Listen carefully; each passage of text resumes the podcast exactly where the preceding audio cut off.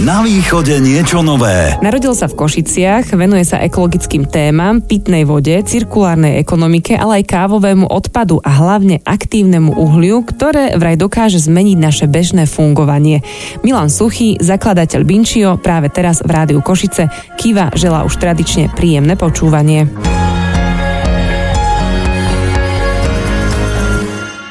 Takže Milan Suchý a venuje sa vode, akože úplne prvoplánové a ja viem, ale prečo práve voda? Čím vás fascinuje? Mm, táto téma sa pre nás stala dôležitá potom, ako sme sa vrátili eh, teraz už s manželkou z niekoľkomesačných ciest juhovýchodnou Áziou. Tam je to z vodou úplne inak ako u nás. Eh, tam vlastne čistá pitná voda vôbec nie je samozrejmosťou, hoci nám to tak eh, často u nás prípada. Počas ciest sme sa stretli so situáciami, kedy sme si bohužiaľ museli kupovať balenú vodu. Bolo to napríklad na ostrovoch v Kambodži, kde jednoducho nebolo možné iným spôsobom sa dostať k pitnej vode. A v čase, keď sme tam boli my, tak tie ostrovy boli ešte takmer nedotknuté, takže jednoducho to bolo vidieť vlastne, čo sa deje, keď si toľko ľudí, ktorí tam prišlo, kupujú balenú vodu. Boli sme tam niekoľko dní a vytvorili sme obrovské množstvo odpadu. No a tá voda, ktorú sme si kupovali, tá balená, aj tak vlastne nechutila dobre. Takže to boli také prvé podnety, kedy som sa začal zamýšľať nad tým, že aká je tá pitná voda vlastne dôležitá.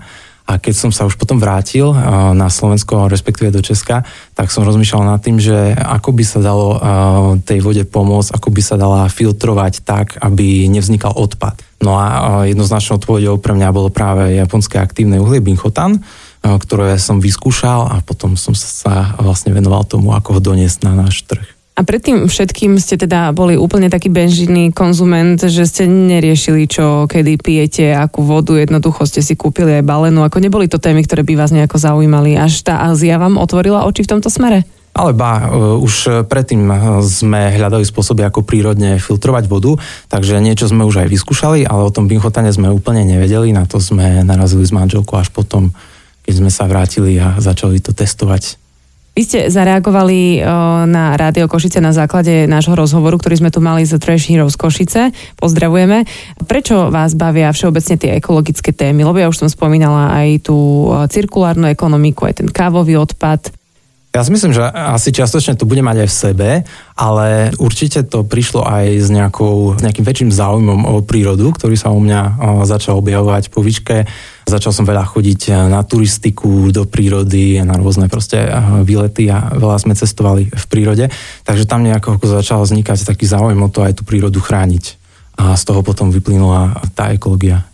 A vy ste zakladateľom teda už spomínanej značky Binčio. Hlavným produktom sú filtračné tyčinky do vody špičkovej kvality z aktívneho uhlia Binchotan.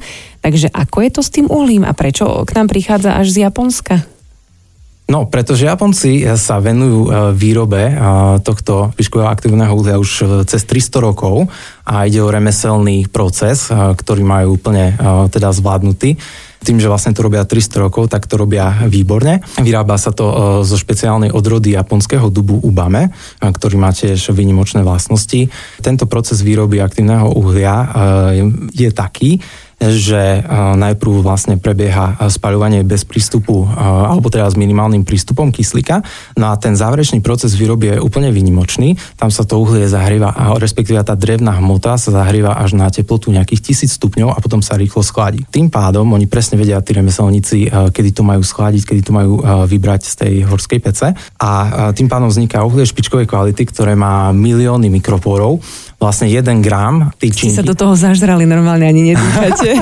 Už vidím, ktorá téma je pre vás tá, tá vaša. No, pokračujte. No, no, žijem s tým každý deň, takže, takže určite ma to zaujíma. A je to fascinujúce naozaj, pretože 1 gram tej tyčinky má absorpčnú plochu jedného futbalového ihriska. Mm-hmm. Čiže povedzme, že 50 gramová tyčinka má absorpčnú plochu nejakých 50 futbalových ihrisk, čiže ona ako špongia dokáže nasať z vody všetky tie nečistoty, chemikálie, mikroplasty a tak ďalej. Ale ono to asi nie je úplne jednoduché dostať z Japonska na Slovensko, na, na slovenský trh, alebo ako to je?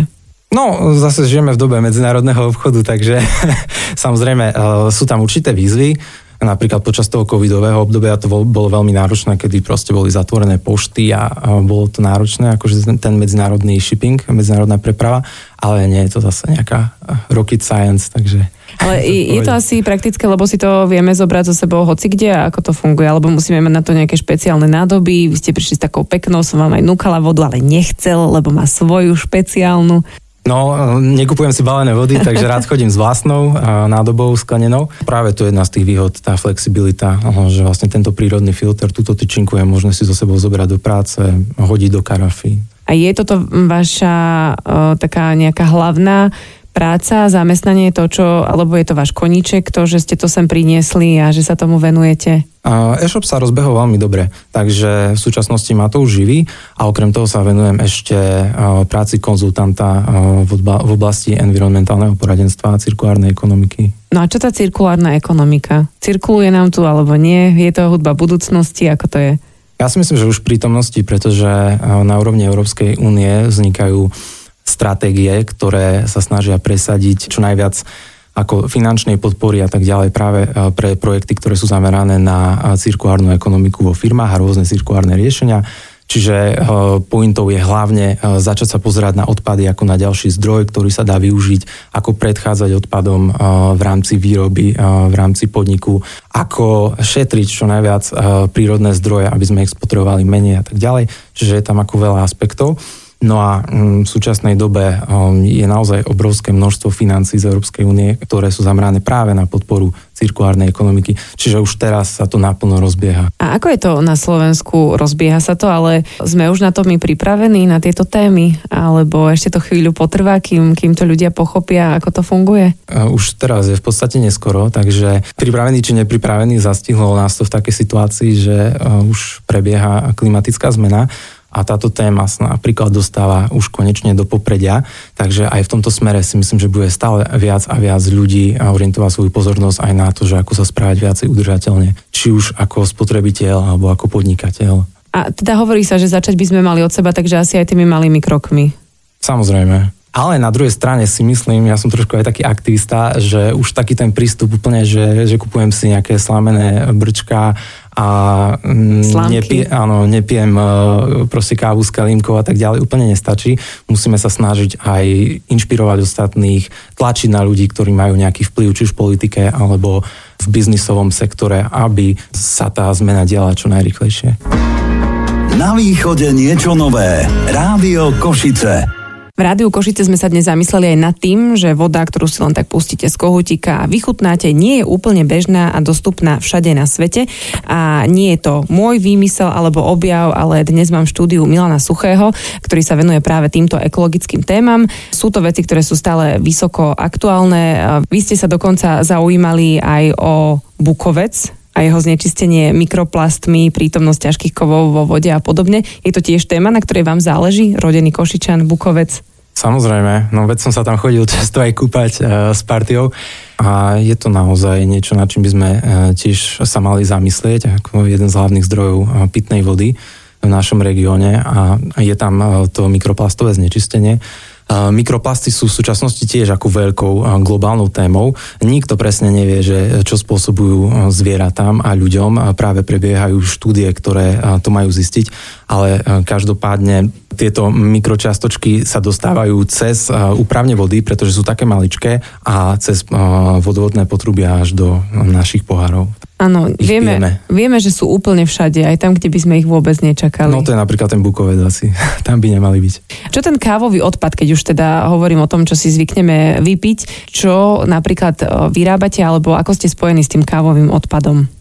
Som milovník kávy, ano, takže ano. to je jedno dôležité spojenie. Kávový odpad je tiež z environmentálneho hľadiska veľkou témou, pretože vezmime si, že koľko kávy sa vo svete vypije a dá sa povedať, že e, káva je jeden zdroj, ktorého potenciál využívame možno najmenej. V súčasnosti e, sú výskumy, ktoré potvrdzujú, že 1%, dokonca niektorí hovoria, že ešte menej, že iba 0,2% kávy sa zužitku užitkuje, keď ju vypijeme. A ten zvyšok v podstate zostáva takmer nedotknutý s výnimkou tej kofeinovej zložky, ktorá sa rozpustí vo vode, ale zvyšné výživné látky, ktoré sa v káve nachádzajú, tak v podstate končia v odpadkovom koši. Takže to je obrovský premerhaný potenciál, s ktorým by sa malo niečo robiť. Takže čo s tým? Čo, čo navrhujete?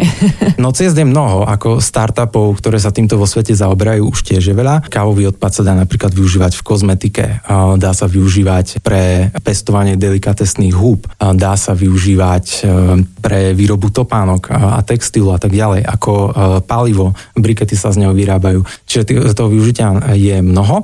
My sme sa zatiaľ pustili do midiel, ktoré využívajú kávovú zložku recyklovanú a taktiež do kávových sviečok, kde pridávame kávový odpad. To je zaujímavé, ja som sa zatiaľ, ako priznávam sa, stretla iba s tým, že to niekto dáva do kvetináčov, ten kávový no, odpad. No, to je tiež ako ano. jedna z ciest, ako úplne ľahko v domácnosti si môžeme eh, pomôcť kávovým odpadom a pekne ho vrátiť do hry. Áno, alebo škodcom potom, e, keď e, sa pestujú nejaké rastliny, tak tiež tak som videla tiež, nejakých áno. ľudí, že tak chodili uh-huh. s lyžičkou a áno. že to tak posypovali. Takže tých možností je určite dosť na si, by bolo fajn e, trošku viac potom pátrať. Aké témy ešte možno, že tak rezonujú vo vás, čo sa týka tej ekológie, k čomu ešte tak máte blízko? V súčasnosti dosť sa zaoberám práve klimatickými zmenami. To sa ma veľmi dotýka práve preto, že mám dve malé deti a neustále sa zamýšľam nad tým, že aký bude ten svet o 20 rokov a že už asi neuvidia tie krásne veci, ktoré som napríklad ja videl s manželkou, keď sme cestovali po svete, keď sme pozorovali korály, keď sme chodili do džungle. Napríklad, keď sme robili dobrovoľníkov na Borneu, na ostrove Bornea, tak tam ten jeden pohľad, kedy som sa pozeral na to, že ako pol lesa bol krásny dažďový prales a druhá polka už bola zmenená na plantáž z palmy olejnej. U mňa úplne zmenilo niektoré veci. Tak Takže um, to sú nejaké témy, ktoré, ktoré ma zaujímajú a, a ktoré riešim. Ako sme my ako spoločnosť a možno aj Slováci konkrétne uh, na tieto témy pripravení v zmysle poďme do praxe, ako reagujú napríklad na toto vaše aktívne uhlie, keď im poviete, že si to majú hodiť do pohára a bude to lepšie. Veria tomu, alebo potrebujú úplne to celé vysvetliť, ako to je? Chcú, nechcú byť ekologickejší, kúpia si radšej tú balenú vodu, ako zmýšľajú? Ja si myslím, že veľmi dobre. Jednak to máme veľmi dobre vysvetlené na našich webových stránkach, že ako to celé funguje, ako tento prírodný filter vlastne používať. Takže z tohto pohľadu si myslím, že tie informácie tam majú a predáva sa to dobre, čiže si myslím, že produkt sa celkom uchytil práve u toho ekologického publika si myslím, že najviac. A je to tak, že tá tyčinka dokáže nejakým spôsobom aj ovplyvniť tvrdosť vody? Ja sa to pýtam úplne, priznávam z praktických dôvodov, lebo tam, kde ja bývam, je neuveriteľne tvrdá voda a my s tým bojujeme. Takže je aj toto možno cesta? Áno. Vedecké štúdie, ktoré skúmali pôsobenie aktívneho uhlia binchotán vo vode, práve preukazujú, že dokáže z vody pohodcovať látky, ktoré ľudovo označujeme ako látky spôsobujúce vodný kameň.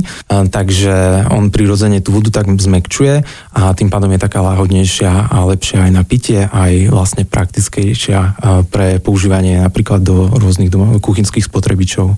Ale toto nie je vyčerpateľný zdroj, alebo ako je to s týmto, vlastne s tým konkrétnym uhlím? No som veľmi rád, že sa na to pýtate, pretože to je tiež zaujímavé, že samotné pestovanie toho japonského dubu, prípadne vietnamského eukalyptu, ktoré sa používajú na výrobu tohto aktívneho uhlia, prebieha ekologicky.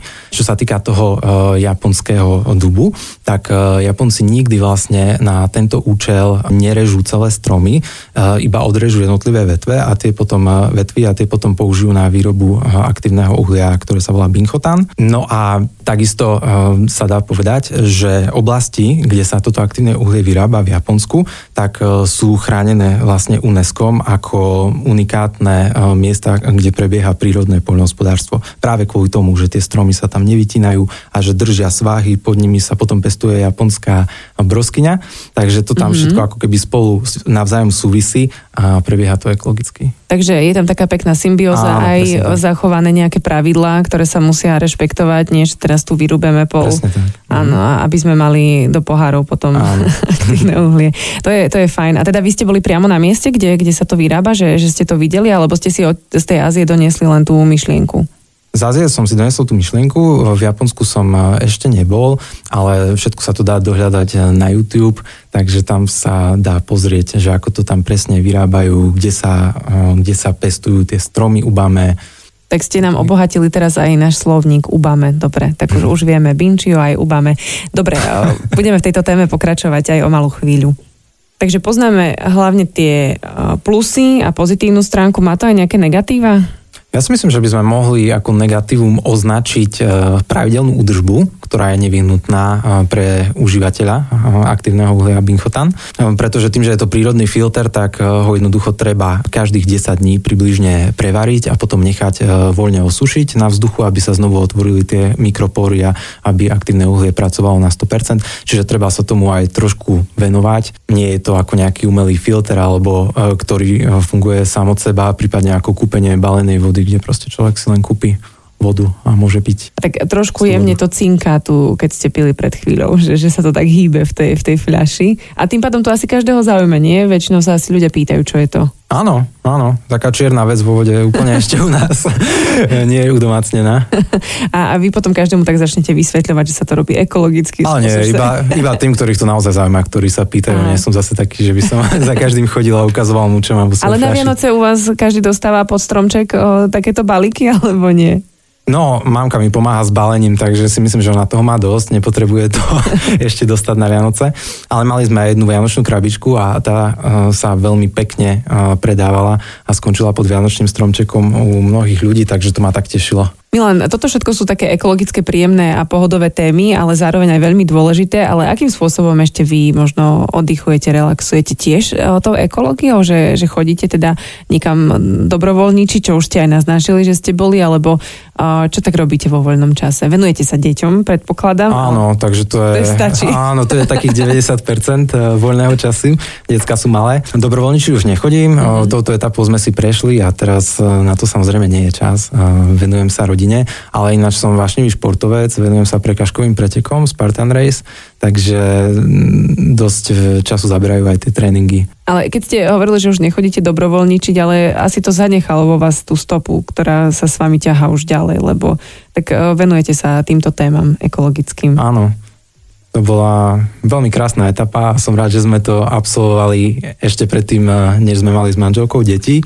Veľmi nás to ako nabilo a ešte dodnes ťažíme ako z tých skúseností a z tých zážitkov a z tých ľudí, ktorých sme stretli. Úplne tomu verím. Mm, nedá mi nespomenúť, že teda ste sa vrátili na východné Slovensko. Žili ste istý čas v Prahe a teraz ste tu na východe. Kde konkrétne?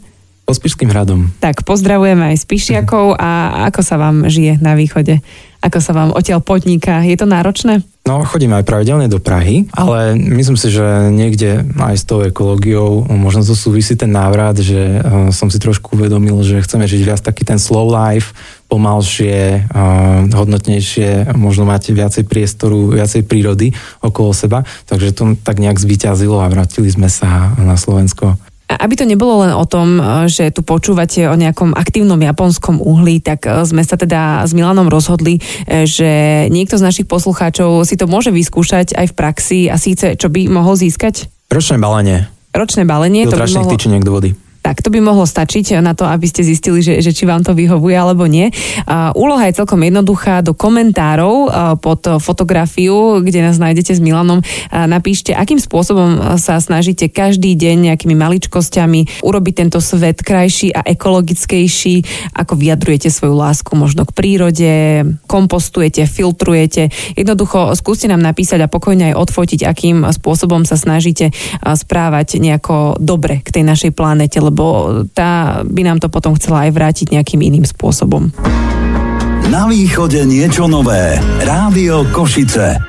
Akokoľvek dlho budeme zatvárať oči pred ekologickými témami, nepomôžeme si. Dobehne nás to, pretože planetu máme len jednu. A ja som rada, že sme dnes nazreli práve do tohto sveta a to vďaka Milanovi Suchému a jeho záujmu o ekológiu.